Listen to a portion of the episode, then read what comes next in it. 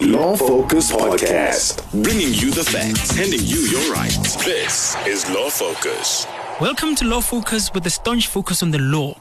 We are at the intersection of delivering justice through legal rights. My name is Basil Shirinda, your voice of law for the evening. It's Human Rights Day on Wednesday, 21st of March 2018. And this evening on Law Focus, we are commemorating Human Rights Day by looking at the human rights violations that underpinned the listeriosis outbreak last month in February. Listeriosis is believed to be the largest outbreak of the Listeria bacteria. It has left more than 180 people dead across South Africa.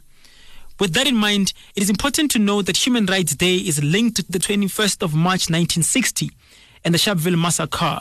It was indeed a sad day for South Africans.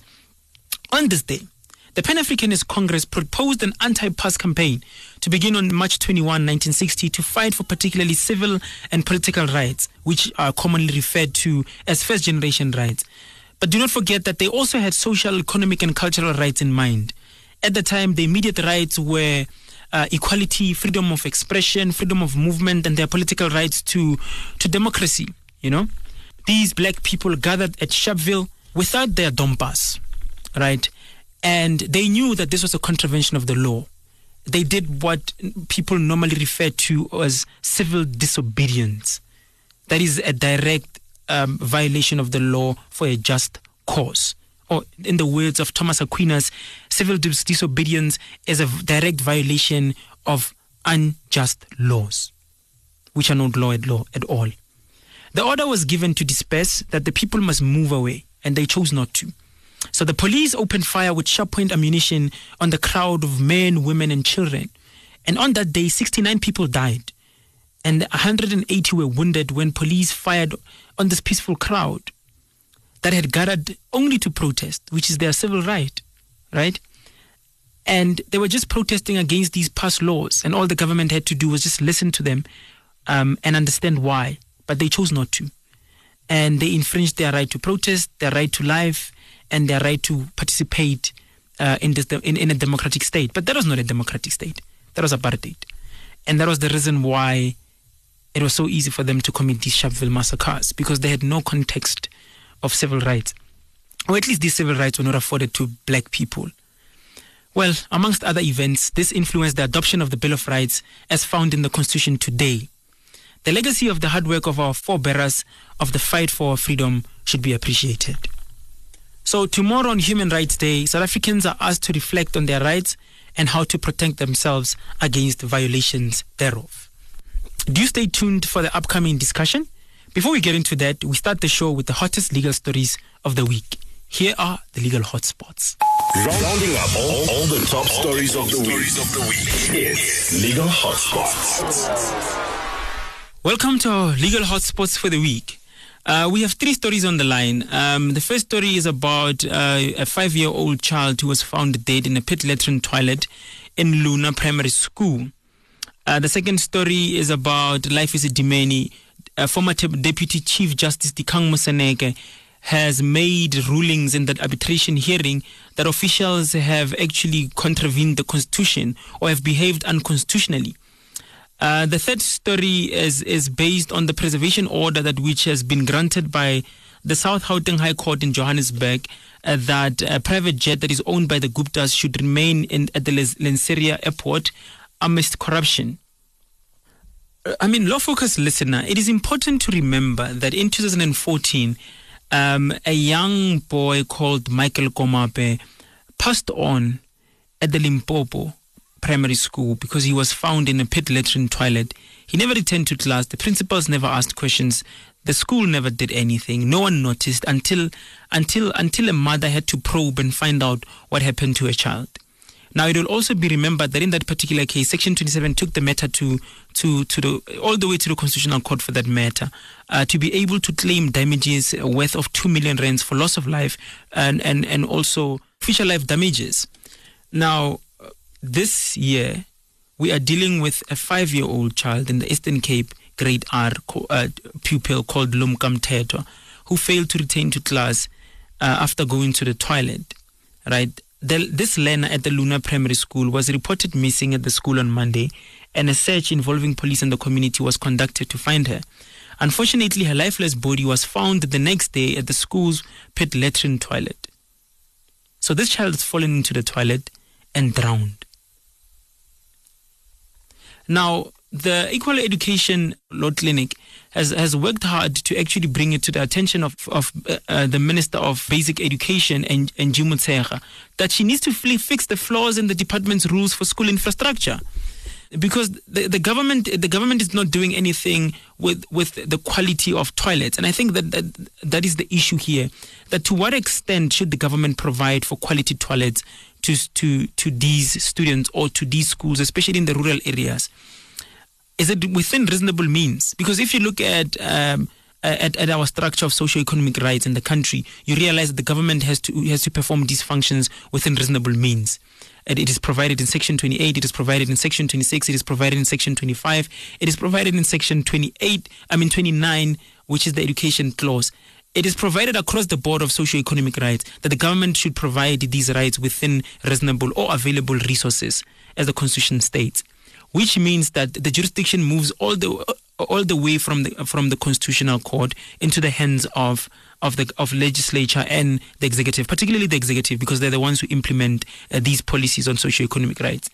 So that means that the, that that now the, gov- the government is now dealing with an issue of minimum core. If you go back to the Grootboom case, that that all of these socio-economic rights have to be provided to the minimum core. That means the very basic of these socio-economic rights should reach the very poor of the poorest, because these rights at the end of the day are provided for the very marginalized in society, right? So when you're dealing with the, with a case like this, you're dealing with an issue of is government uh, is, is government provided a duty or is, is government obligated to provide these toilets at a quality level? And I would answer that question readily, yes, uh, because you need to provide, you need to you need to protect the dignity of these of these kids, their freedom and security of the person, which also includes their physical in, uh, integrity. You need to bring them to a state of of, of, of importance, right? Give them a sense of dignity and a sense of existence. And if you're going to give them toilets that place them at danger, you're also violating their right to life. Um, so the South African Human Rights Commission has blamed education officials for the deaths of three pupils at the Northwest School for the uh, for the deaf in August. So you have another case on top of another case on top of another case. Why? Because these regulations do not provide enough. So the weddings of the norms and standards allows the department a get out of free, uh, free jail free card, says Equal Education Law Center Deputy Director Daniel Linde. He says that Regulation 45A says the Department of Basic Education is only responsible for fixing schools to the extent that other parts of the state, such as public works, municipalities, or Eskom, cooperate and make resources available. It goes back to my argument about does government have to provide for these obligations to, for these obligations within reasonable resources? And will that take us back to why we have so many protests in the country? Because all of these socio-economic rights are not provided to people purely because government keeps on saying they don't have resources. Moving to our next uh, story, Life Esidimeni. I mean, I mean, Dikgang Moseneke is battling very hard with officials who have disregarded the lives of 144 people. They've acted negligently, they violated the constitution, they violated their own rules, they didn't provide for a good policy that which would see to it that are transitional measures. This is a failure in project management that has led to deaths of people. So there are too many too many failures. There's a failure of skill, which is project management itself. There's a failure of, of adhering to to basic uh, constitutional rights. He has found that um, I mean he has made a ruling that they've they've contravened the constitution. They've acted unconstitutional to the extent that uh, they've they've infringed on Section 12, which is freedom of security and the person. They've infringed on the dignity of the people. They've also infringed on on on their lives uh, by acting negligently. So, luckily for now, it's not a criminal issue. It's still it's still a delict issue. So we, we are able to move to compensation. I mean, far more importantly, uh, Kang Moseneke has also de- uh, has also declared um, uh, unconstitutional the cost savings reason that which has been provided by Mahlangu and Selebano. Um, he says that this this this is a very terrible reason, especially in the manner in which it was carried out. Right. So the failure was in not taking reasonable steps to see to it that that lives of people are preserved. Right. It's also about saving money while you while you are being careful about people's lives. But what is far more paramount is people's lives.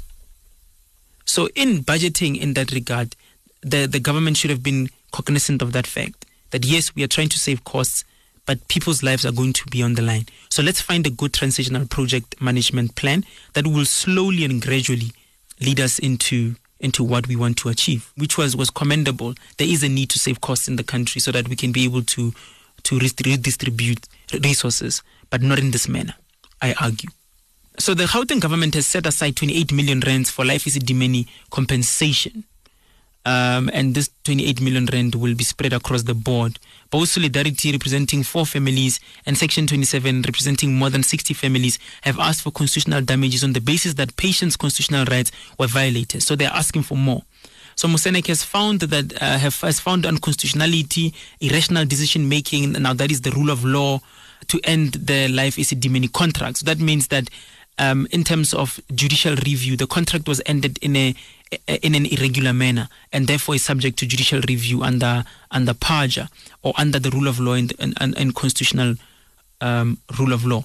He describes the treatment of patients as torture and spoke about NGOs as places where death and torture ensued. Life as a Esidimeni was a very huge tragedy on so many levels.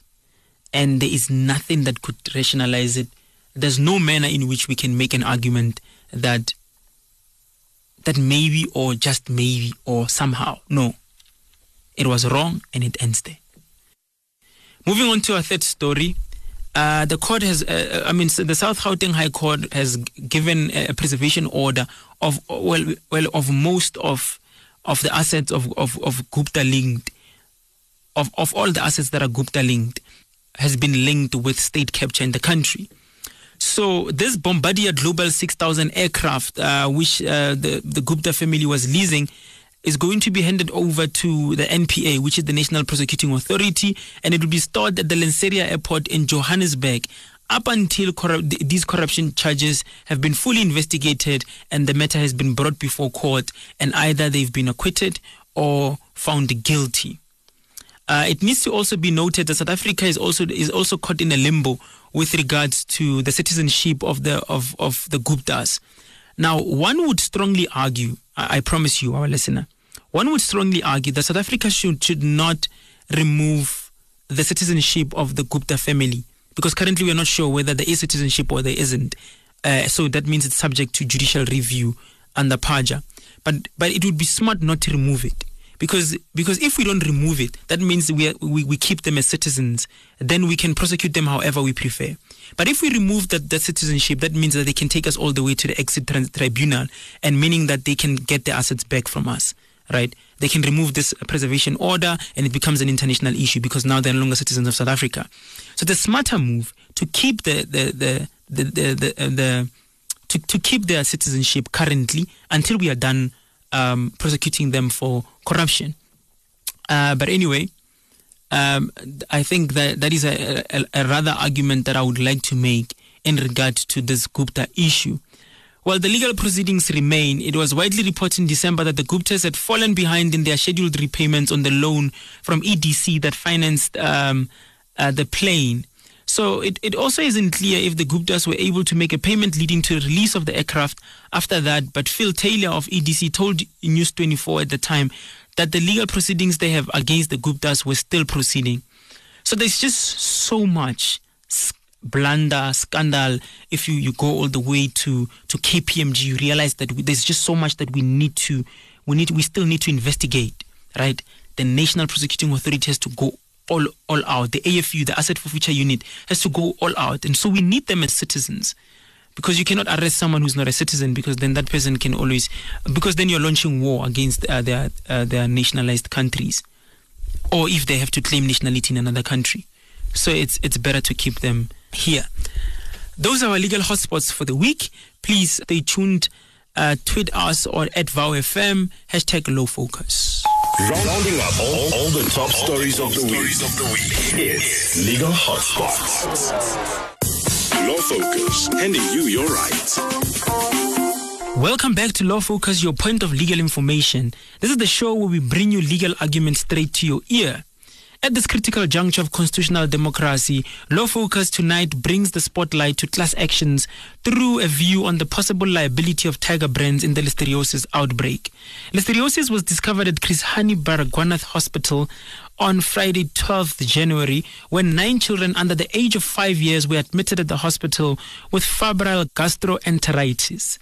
The pediatrician suspected foodborne diseases, uh, including listeriosis, as a possible cause. So the environmental health practitioners were duly informed, and on the same day they visited the crash. And at that crash, they obtained samples of two Polony brands, uh, which were manufactured by Enterprise and Rainbow Chicken Limited, and submitted these to the laboratory for testing. And so certain uh, scientific discoveries were made. Listeria monocytogenes were isolated from stool collected from one of the ill children and from both of the Polony specimens collected from the crash.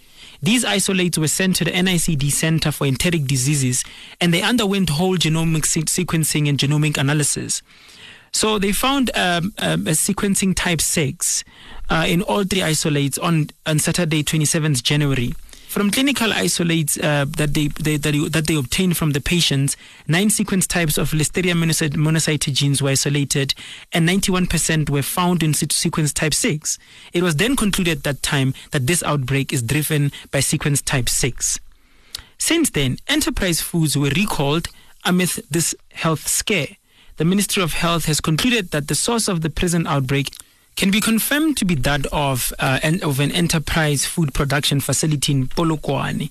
The CEO of Tiger Brands has denied that there is a link between the listeriosis and their facilities.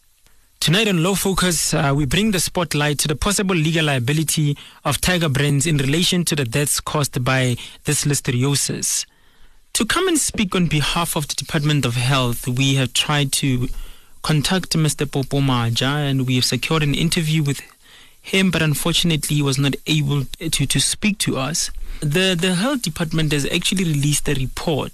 You know, the, the report has said to us that one, they've traced the outbreak to a Limpopo facility of Enterprise Foods, which is Tiger Brands.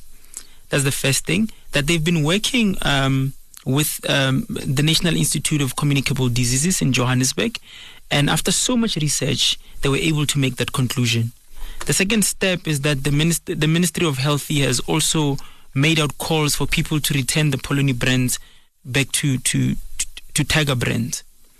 The, th- the third thing that we note from it is that uh, the government is also assisting in, in compiling it, in, in, in compiling this class action with its findings, uh, working with council to, to compile a class action. Uh, so this also will assist uh, um, those who, who need a, report on this regard. Some of the issues that which Mr. Popo Maja was going to cover is the manner in which the Department of Health is supporting the victims um, going forward. How long should people stay clear of enterprise foods? What kind of um, what kind of forward research, what kind of assistance in future can there be in, in order to deal with this bacterial outbreak? Nonetheless, uh, let's take a quick ad break, but do not forget to tweet us at VowFM using, using the hashtag LawFocus. this is LawFocus. Listening to Law Focus? Connect with VowFM 88.1 on Twitter and Facebook. Be your own lawyer. Law Focus. Point, point of information. Will Tiger Brands be held liable and what just compensation will the victims of listeriosis get? That is the question we are probing this evening here on Law Focus Vow FM 88.1. You are still sitting with me, the guardian of your law, Basil Shirinda. The focal point of this evening is still the possible liability of Tiger Brands in relation to the deaths caused by listeriosis, which was found in some of the products that they declared suitable for consumption. First, let's take a listen to what Tiger Brands CEO Lawrence McDougall had to say on the Tiger Brands products uh, being asso- associated with the cause of the listeriosis outbreak. I cannot guess as to what the link might be. I, all I can confirm is at the moment there is no link. So I can't guess what those links might be in the future. So there are no links to our products directly to the deaths of those individuals. As to the quality regime, I confirm again, we've shared our quality testing and we will say that the European standard. So and I think you need to understand that listeria is present in the environment in most places in South Africa. And I think that's been confirmed by many press reports some of which you have released as well, to inform consumers and educate them as to listeria in the environment. So, you know, while we are not saying that we can't get better, we think we can, and we've increased our protocols with advice from the government and the Department of Health. We've increased, and we've increased the testing protocols. But were our quality protocols any worse than they were a year ago? No, they were not. No, they were not. Correct.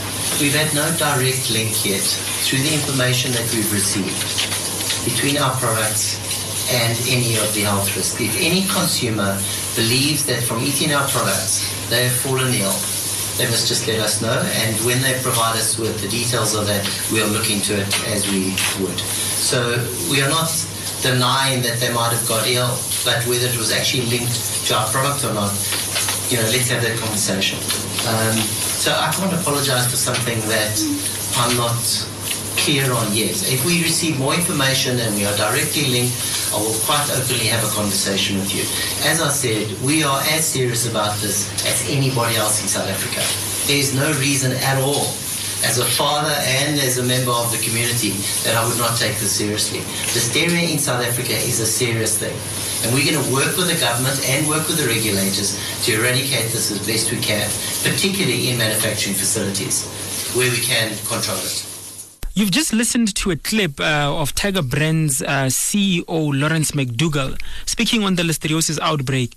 He's saying that, open quote, there's no direct link between our products and the deaths of listeriosis victims. But um, Richard Spoor Incorporated attorneys uh, say that 50 families of victims of listeriosis have made contact with them, requesting representation in this class action lawsuit. Um, on the line, we have uh, a lawyer with Richard Spoor Incorporated attorneys, uh, Mr. Tammy Malusi. Welcome to the show and, and thanks for uh, being with us this evening. No problem. Uh, have there been, um, uh, well, um, I'm speaking about representation. How many families have contacted Richard Spoor uh, Incorporated attorneys for representation?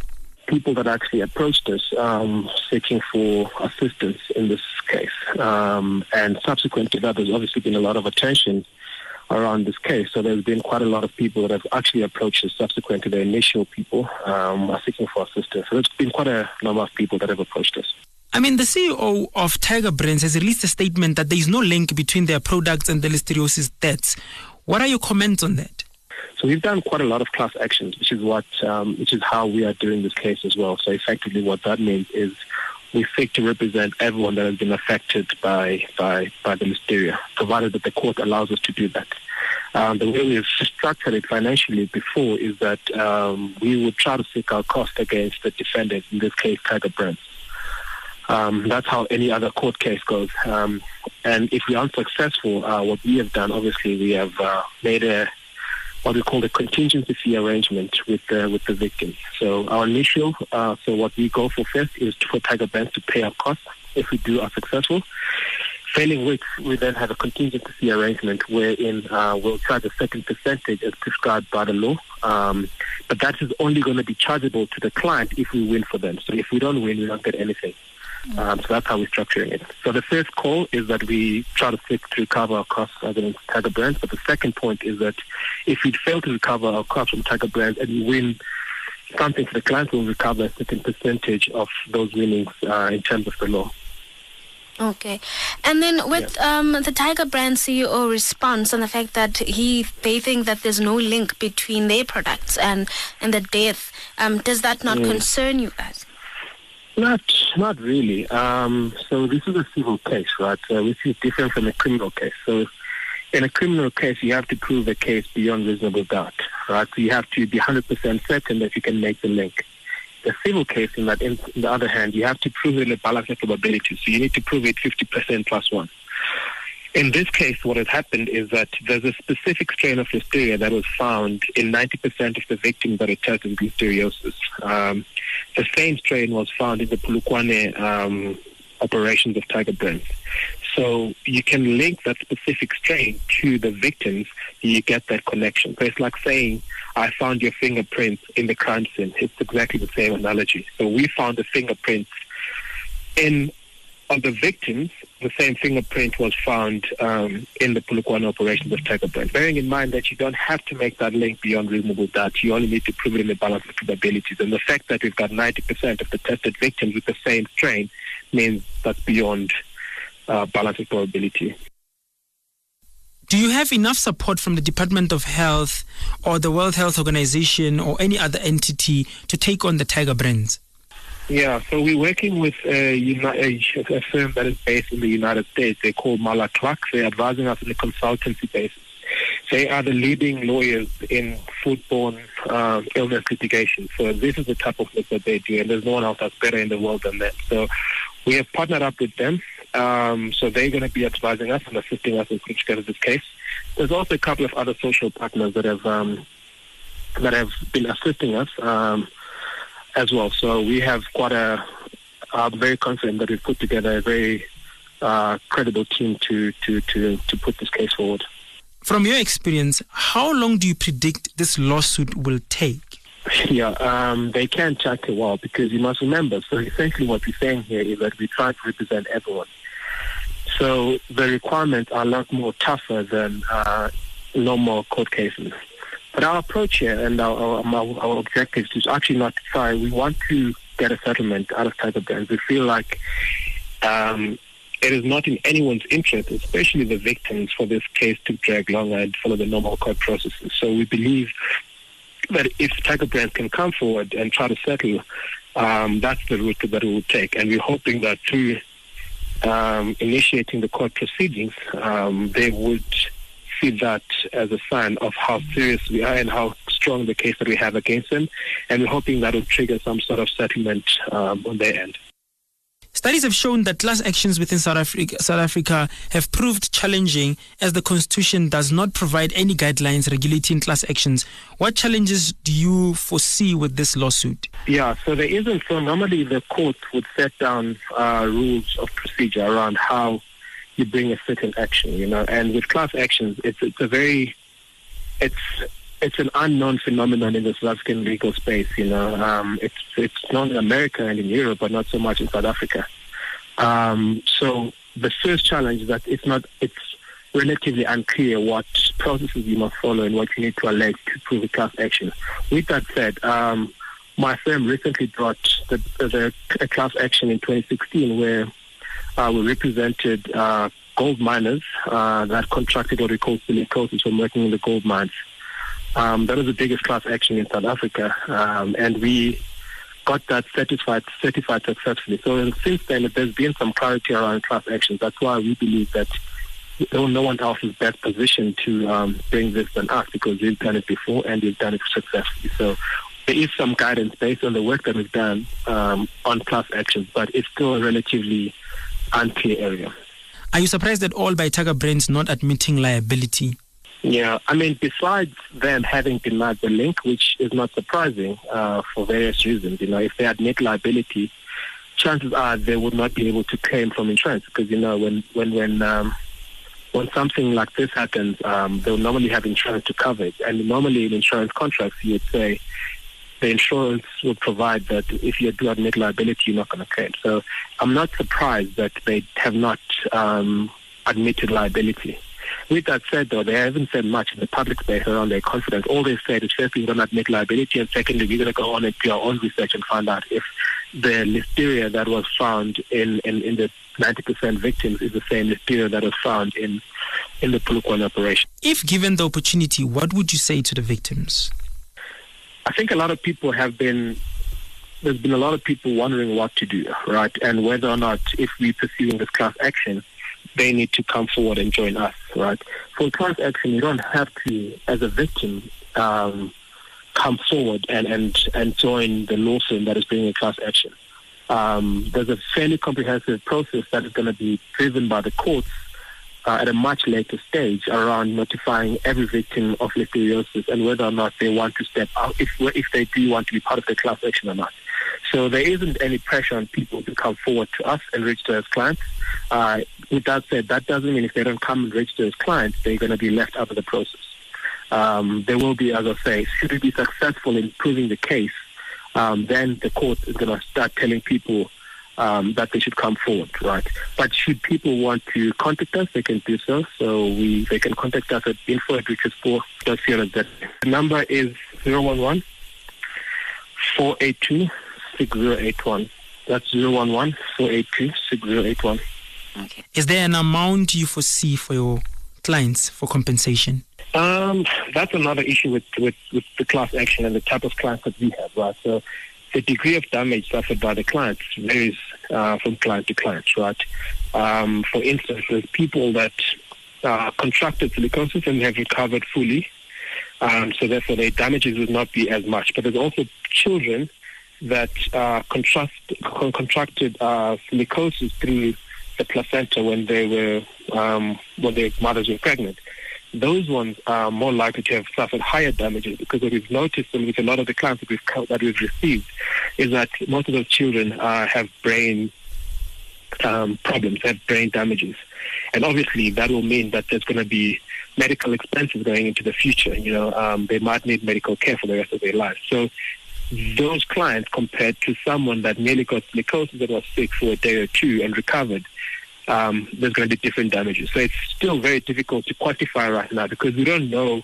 I mean, we know there's about a thousand people that have silicosis that uh, were positively identified to have silicosis, but we don't know the difference in those people in that how many of those people are, are the infants and how many of those people are people that just got silicosis and fully recovered. So we need to still determine that. And that will uh, indicates the extent of the damage. People that pass away, there's dependents that they had um, that have lost support and all sorts of other things. So, yes, we also we we covering everyone. Um, thank you for your contribution this evening, um, Mr. Tammy Malusi. No problem. Thank you so much for having me. Listening to Law Focus? Connect with VowFM 88.1 on Twitter and Facebook. Be your own lawyer. Law Focus, Law Focus on VowFM 88.1. Point of information. Welcome back to Law Focus, your point of legal information. My name is Basil Shirinda. Um, and on the line, we have Dr. Theo Broodryk, uh, who is a manager and senior lecturer at the University of Stellenbosch. Um, he's the manager of the Law Clinic. Welcome, Dr. Theo. Thank you very much. Um, uh, doctor, I'd like to know from you um, how can this be litigated? Um, there are a few options yeah. at potential litigants' disposal. Uh, in my view, the preferable option would be to institute a class action. Um, and the class action would then be either for the recovery of damages related to personal injuries sustained by the users or the consumers of the contaminated product. Yeah. Or a consumer class action uh, where the class action relates to recovering damages related to uh, losses incurred as a result of purchasing a product that is defective. For example, I paid for a piece of bologna. I now want my money back. Yes. So those are the those are the two primary options at um, a potential litigant's disposal. There has been a class action instituted during the course of last week um, by an attorney, uh, South African attorney's firm. There's also a class action being instituted, I understand, during the course of this week by Richard Spoor mm. uh, in conjunction with a, a, international law firm, I think, who bring to bring to the table uh, their resources to assist in the conduct of the litigation. I mean, uh, you mentioned the class actions. I mean, we, this is not our first case of class actions. I mean, if, mm. if, if we remember, the silicosis case also went through the same process of class action. Uh, what would you yes. say? What would you say is the overall overview of class actions in South Africa? Um, the class action mechanism, as you correctly point out, it's been present in the South African legal system for the past 20 odd years. It was first introduced in 1994 in our interim constitution. That new. But only now, for the first time, uh, is it actually being utilized to its potential. So you've correctly pointed out to the silicosis um, litigation where the same individual who I referred to a short while ago, Richard Spoor, was also the attorney's firm representing the miners. Yeah, yeah. Um, so it, it's not a new mechanism, but now for the first time it's being utilized. And it's being utilized to serve um, a very important purpose. And the purpose is primarily to provide access to justice to individuals who would not have otherwise been in a position to litigate their claims. So the mechanism allows you to combine a large number of claims into a single lawsuit where a representative litigates on behalf of a class who have common issues of fact or law mm. in respect of which you are litigating. So access to justice, it enables those claims to be brought together and then for you to litigate in respect of those claims. But it also serves two additional purposes. Judicial economy. It doesn't make sense to force 100 listeriosis victims uh, it could potentially increase to a thousand to litigate individually, to incur costs yeah. individually to pursue their claims, and for the course for the courts to be burdened by those individual claims. Yeah. From a resource perspective, that's not it's not the best way to deal with it. The class action cuts through those complexities. Um, and then finally, behavior modification. So what we want to do in the listeriosis example everybody is saying that Tiger Brands and Co.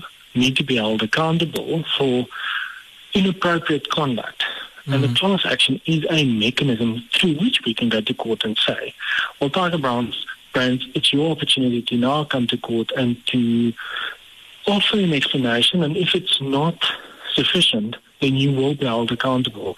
And in so doing, it deters future wrongdoing. Yeah. I mean, you've you've highlighted a very important aspect uh, there for our listeners uh, of judicial economy and and resources. Uh, that that individuals, well, class actions help that individuals do not have to litigate individually or do not have to litigate on their own, and I think that is a very important aspect of the entire conversation because I mean, what would you say are the key challenges with carrying out uh, these class action lawsuits in South Africa, having noted that there, there, needs to be commonality in law and fact? Wouldn't you say that there is potential for, for, for difficulty there? Yes. Uh, the difficulty, generally, practically speaking, um, it's expensive to litigate a class action. It might be less expensive than doing it individually, but it might still be very expensive. And in South Africa, we don't really have third-party funders. So we don't really have firms who are in a position to litigate on a contingency basis. So to bring a class action, you need a lot of money to coordinate it, and you need to satisfy the court that you're not going to halfway through the litigation stop because you don't have sufficient funds or sufficient resources to to see it through. So that's an important challenge and one that Richard Spoor will seek to overcome by getting the assistance of a foreign firm. But that's on a practical level. On a more substantive and more legal, uh, legally substantive level, you have to overcome, for example, in the listeriosis example, um, uh, litigation, you have to show causation. You have yeah. to show that consumption of that product caused me to feel ill and it resulted in certain losses or damages that am now entitled to recoup. It sounds straightforward, but how do you prove that you purchased the product, the specific product that's now subject to the dispute. You purchased it. It's as a result of that consumption that you got sick. What about a pre-existing illness, for example? You yes, were a heavy yes. smoker. You already had certain symptoms. How do you how do you establish that? And medical evidence. But let me interject there. Is probably the biggest challenge here. Prof, let me let me interject. Proper medical evidence. Professor, let me interject there on this issue of causation. Um, can you please educate us on what the Nkala judgment, the silicosis judgment, said uh, with regard to um, it probably being caused by other forms of situations? Yeah, I, I mean, so my view on Mojapelo, Deputy Judge President Mojapelo's approach in the judgment, I've questioned it. I've said his rationale is, in my view, subject to dispute, but the outcome he's finding that the class actually is suitable is the correct finding. What Mojapelo said in, in the silicosis in the judgment is he said that if there are common issues of fact or law, so exposure to silicosis is a sufficient commonality to enable you to bring a class action. You don't really need anything more. Then you can use the class action as a vehicle to litigate your claims in the form of a class action. Yeah. I've said I don't think that's the test. I don't think the test is simply commonality. What about a class action where you've got 80 individuals and it might be preferable to join them to the litigation as opposed to bringing a class action? Nevertheless, the test that our courts have applied is whether it's in the interests of justice yes. to permit a class action being instituted. So are we going to let causation as a first port of call when we consider certification of the class action, are we going to let the issue of difficulties relating to causation make us refuse to certify the class action? Very unlikely. What the courts will do is they will bifurcate it. And a lot of the Nkala judgment dealt with this issue, bifurcation of proceedings, which basically means splitting the proceedings in two. Yeah. You've got one proceeding dealing with the issue of liability, and then another proceeding dealing with the issue of causation and quantification of damages. Damages, yes. Which is where the problem comes in because different people at different levels of exposure, at different pre-existing illnesses, at different amounts of damages. So you had to consider those individual circumstances uh, individually. Um, so, and that's what, what Mojapelo said, and I agree with Mojapelo. There, it's necessary to split the proceedings into, which is, I suspect, our courts will follow a similar approach with the listeriosis litigation, to split the proceedings into, to consider the issue of liability, liability first and then the issue of causation and the quantification of damages separately. Yes, on that, uh, so what would be your Leonard view on on on on how this listeriosis compensation should be dealt with? Because I think it's a very difficult issue. You are absolutely right. It's a it's a very very complex issue, and internationally, um, uh, so our class action mechanism has borrowed from the American class action model, has borrowed from the Canadian class action model, specifically the model in Ontario. And, and they've been through this process, so they know what the difficulties are. And what we're dealing with here is a dispersed mass tort. In South African terms, it basically means an accident arising from a single cause but that has dispersed results. Some people have died as a result of the listeriosis consumption. Yes. Other people have suffered minor injuries. And that in itself is a challenge.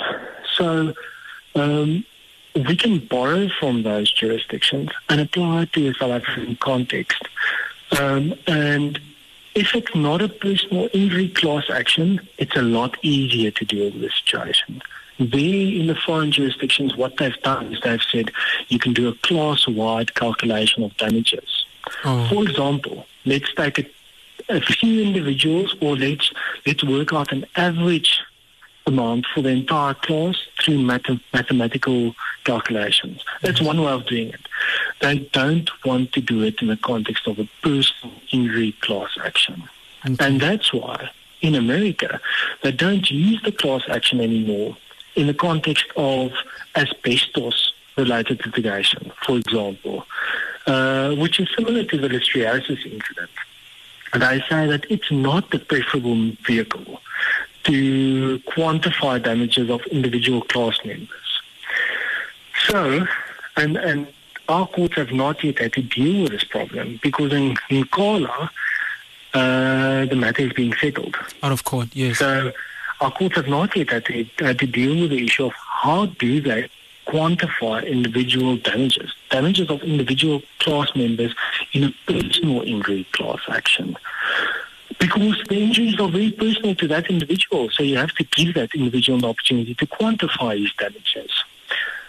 Uh, you can obviously think for yourself that where a class member has passed away, so the family is litigating on behalf of that individual. Mm. And they're suing for loss of income. Mm. Compared to another class member who got sick as a result of the consumption of the product, but only has a medical bill of 1,500 Rand. We're talking about millions compared to thousands. So you have to afford them an opportunity to quantify it individually. And I, I don't think there's, in my view, to answer your question, I don't think there's much of an option other than to create subclasses where the subclasses contain a number of individuals in the with same region or same type of, of, of problem. So all the deceased members all their family members will be in one class, for example. Yeah. All the members who sustained injuries and who have medical evidence proving damages in the amount up to 10,000 Rand will be in one class. That's one way of dealing with it. Uh, but but it's going to be difficult, um, and it's going to be very interesting to see how our courts deal with this issue, uh, the quantification of damages. I should probably just add that in those jurisdictions that I've referred to, um, the settlement rate after certification of a class action is approximately 90%, 90. So uh, during certification, the court won't go into in detail into the merits of the case. Yeah. So you don't need to prove quantum of damages at that stage. Yeah, yeah. If the court certifies it, chances are 90% that you will settle your matter. Yeah, because yeah, once it's certified, then you're left to do is is go in and, and deal with it on the ground level. Uh, thank you. That was Theo who obtained his legal uh, doctor degree in the field of class actions with the title of his dissertation being Developing a Structure for the Adjudication of Class Actions in South Africa. And he has told us tonight, tonight the challenges of a class action in South Africa, including the fact that when you're dealing with personal injury, it becomes difficult to quantify compensation injuries. Uh, Dr. Theo Broodryk, thank you for your contribution this evening. Thank you very much. Have a good day. Law Focus. Point, point of information. Welcome back. Uh, uh, right after our interview with Dr. Theo Broodryk, we have uh, Professor Salim Nakhjavani uh, from the University of the Witwatersrand, and he's one of the research um, research uh, researchers at the university. He's also an advocate of the bar, and he's handled class actions um, um, broadly. Welcome, Professor Salim. Thank you very much. Good to be here. Greetings to your listeners. Yeah, uh, I think, uh, I mean, to, tonight we are talking class actions and, and, and so forth.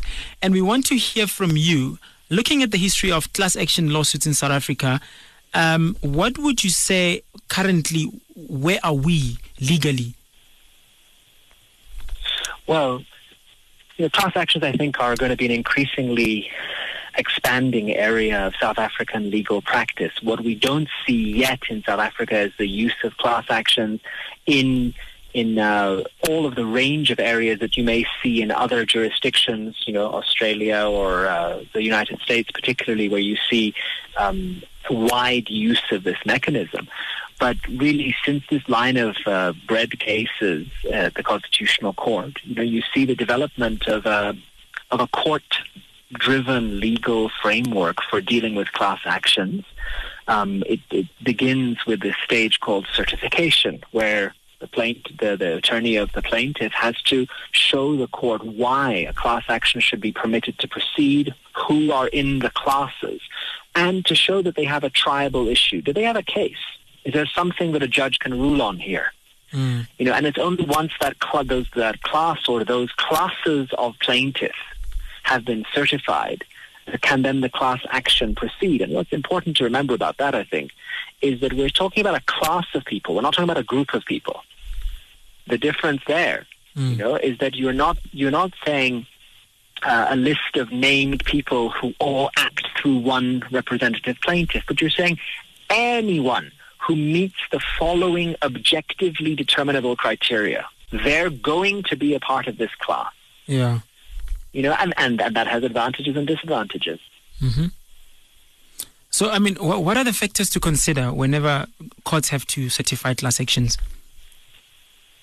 You know, they they look at whether you know the definition of the class and is the class objectively verifiable. For example, would you would you just be able to say that you're in the class based on your own subjective preferences, or is there some basis on which an objective determination can be made? They'll be looking at which issues need to be settled among this entire class mm. as you know in relation to the defendant? Are there common issues? How many common issues? You you know you can it's one of those those popular misconceptions that you can only launch a class action when the entire action between all the plaintiffs and the defendant is is going to be dealt with in that class action. That's not the case it's possible in a class action to settle to, to, to sorry to to divide the merits of the action and then the the, the precise damages. And when you think about that, that makes sense. Mm. It may be that each and every plaintiff in the class, the, you know, the, their claim against the defendant may depend on settling some very clear and common legal issues, say delictual liability. Mm. But on the other hand, the precise damages that each plaintiff suffered well, that's something that, that you can't really argue as a class because, of course, one plaintiff has a particular level of income. Another plaintiff may have many more dependents. A third plaintiff may have no dependents. Mm. Uh, you know, and, and they have individual factors that determine the extent of the damages they suffered. But that doesn't mean you can't proceed with a class action on an issue of liability or even an issue uh, comparatively less significant than liability as long as it affects the relation between the entire class and the defendant. So those are some of the factors. I mean, the court also looks at, you know, the, the, the benefits of the class action. And it's also important to think, you know, you, the perception is out there that it's not good for a defendant to face a class action. You know, because suddenly it means you know you're you're dealing with with uh, uh, claims for an astronomical amount of money, um, and it's going to be much more harder to defend yourself against that. But there are in fact defendants who prefer to be sued by class action, mm. and I mean the reason for that is that once the action is um, is is is, is uh, reaches a judgment, then it means it's a judgment that is binding on every member of the class yeah. whether or not they participated in the action itself. Mm. And so that can bring a lot more certainty, finality for a defendant. It can help them understand exactly what am I exposed to here? What kind of liability am I being exposed to? Because they understand that their liability is being determined in reference to the entire class. So there won't be suddenly plaintiffs emerging uh, out of the woodwork uh, much later on once the action has reached judgment. What does the Nkala judgment teach us with regards to to to damages and and the, the challenges of it being subjective, especially in personal injury claims? You know, it, it becomes difficult to to quantify. You know, but then in the end, quantification in a class action involve quantification of individual damages involves the same kind of expert evidence that you would expect for an individual plaintiff to quantify his or her damages. Um, and that's really a fundamental principle of law. The plaintiff must prove the quantum, the amount of the damages that he or she has suffered. And and and uh, I, I, think what you're saying, though, is, is, particularly significant in light of the decision we saw today uh, of, of, retired Deputy Chief Justice Moseneke in the Esidimeni arbitration. Yeah. Because there, you know, a, a blanket sum was awarded as constitutional damages. Mm. And so I think that, um, you know, the role of constitutional damages in class actions is an, is an area to watch. It's going to be interesting to see. I, I, we need to get deeper into it. The, the judgment that which is provided by Nkala judgment doesn't seem, to, or, or rather, has people have argued that it doesn't seem to be in line with the judgment that was released in in the Mukaddam judgment with regards to the issue of damages and causation. What would be your comment in that regard? I think yeah. Uh, look at it. I mean, it is it is it is puzzling simply because there's no the, the fundamental principles of liability don't change because of the nature of the action as a class action. Yeah. In other words, the, the plaintiff still bears the same burden. Otherwise, you'll end up with a particular kind of delictual liability for a class action, and then a, a, a more stringent form of liability applicable to a, uh, an ordinary action. And, and there's simply no justification for drawing that kind of distinction. I mean, the, the other thing to bear in mind, though, of course, is that uh, for certain kinds of liability, there may be a statute in place that relaxes some of the requirements of liability. So, you know, where a particular statutory regime applies and regulates liability, for example, in the consumer uh, in the consumer context, mm. you know, you you may you may find that the judgment appears to relax the, the requirements of Aquilian liability, but it's doing it because there's a statute that permits it to do it. I really don't see any principled basis to be able to relax the elements of liability simply because you say now we're dealing with a class action, so we have some practical difficulties, so we must uh, change the law. Mm-hmm. I mean, that, that, that, that's just judicial uh, lawmaking. Yeah, but but I mean to stretch it even further, I think the rationale of Mojapelo DJP there was that was that purely because this was a procedural, um, it was a procedural uh, proceeding. There was there wasn't a need to look into the technicalities of the law in terms of merit, but to rather focus on whether this can be certified and whether they, they, they, there is an issue of commonality. Because he focused more on commonality. Yes, no, sorry, I, I, understand now. You're referring to the certification phase. Yeah. But in the certification phase, anyway, the, the standard the plaintiff must meet is not to show the liability of the defendant, but yeah. simply to show that that as a class uh, or the representative plaintiff has a triable issue. Yeah. Okay. Uh, so they, there's no need for a, a, a, determinative judgment on all the elements of liability. That's not what the test of triable issue means. Okay, now that makes sense, Professor Salim Nakhjavani. Thank you for your interview this uh, this evening, and and I mean it's very important to let our listeners know that you're actually one of the best litigators in the country. Thank you for your contribution. Well, that's that's far too generous of you, but thank you for your time. thank you. Listening to Law Focus? Connect with VowFM 88.1 on Twitter and Facebook. Be your own lawyer. Yeah, welcome back, Law Focus listener. You're still sitting here with Basil Shirinda. I mean, we, we have we have had countless conversations tonight, and I think the primary conversation at the end of the day is that justice must be done, or at least justice must be seen to be done, according to Kang Moseneke's words, um, in one of the mo- most pre- prestigious judgments of Schubert uh, and Blue Moonlight. Now, coming back to the issue of listeriosis, it is important to note that, firstly, the Department of Health or the Health Ministry has released a report to show us where this outbreak stems from. It stems from Tiger Brands and Enterprise Food in the Polokwane facility. So we know the cause, we know the source. And, and so the next step is to determine how did it cause the, the particular deaths of listeriosis? So all that needs to be proven is in court is that here's a litigant.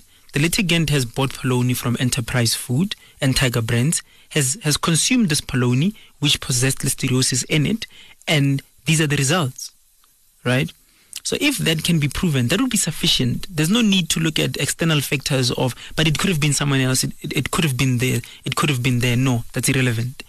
What is important is to show that in consuming this particular product, it endangered the life of this particular patient and as a result caused their death. And therefore, there's a need for compensation for their loss of life. And, and compensation is a very difficult issue, as, as Theo Broodryk was talking about um, personal injury claims. And I think that is a shortcoming of the law in general when, whenever we deal with delict issues, um, that compensation is never enough, right? It can never be enough I mean, look at My- Michael, for example. When Michael died in the pit, pit, uh, pit toilet, no matter how much damages you can put on it, it can never be the same as as bringing the child back. And that's not what the law is trying to do. What the law is trying to do is trying to say, okay, fine, we we, we notice the fault, we notice the negligence, we notice the liability, and to this extent, we are going to provide you with minimum compensation but imagine somebody who has to deal with that for the rest of their lives. Imagine somebody who has lost a family member purely because of this listeriosis. There can never be enough damages. The same thing with the Life Esidimeni issue. You know, whenever you're dealing with personal injury claims, loss of support, loss of earnings, as I was as, as I was saying earlier, you can never provide enough compensation. So in this particular case, it is very it is quite premature, I submit, of the CEO of Tiger Brands to to come out quite strongly to say that there's there's no link between them and, and the cause of the deaths, especially after the report that has been released by the minister by, by the Minister of Health And that clearly shows that we're about, we're about to see a, a tug of war there. Um, we're about to see staunch litigation. Um, and although uh, it's always the argument that once the, the class is certified, um, there's no there's no more argument. Then it's just a matter of of of of, of, of damages. I mean, too much can be said. Too much still needs to be done. Um, today we have looked at liability. I've I've made my submissions. I've made my arguments. I want to hear yours. So please tweet us at VOWFM hashtag Law Focus. That's all we have for this week on Law Focus, the show where we try our, we try our best to provide uh, social justice by, by giving you your legal rights. Thank you for joining us. Find us on social media. Our podcast will be on, on journalism.co.za shortly. And join us again next week, please. From my producer, Bulali Diakopu, and from me, uh, Basil Shirinda, it's law, it's serious, good evening. Listening to Law Focus? Connect with VOWFM 88.1 on Twitter and Facebook. Be your own lawyer. Let's listen to the Law Focus podcast on www.journalism.co.za.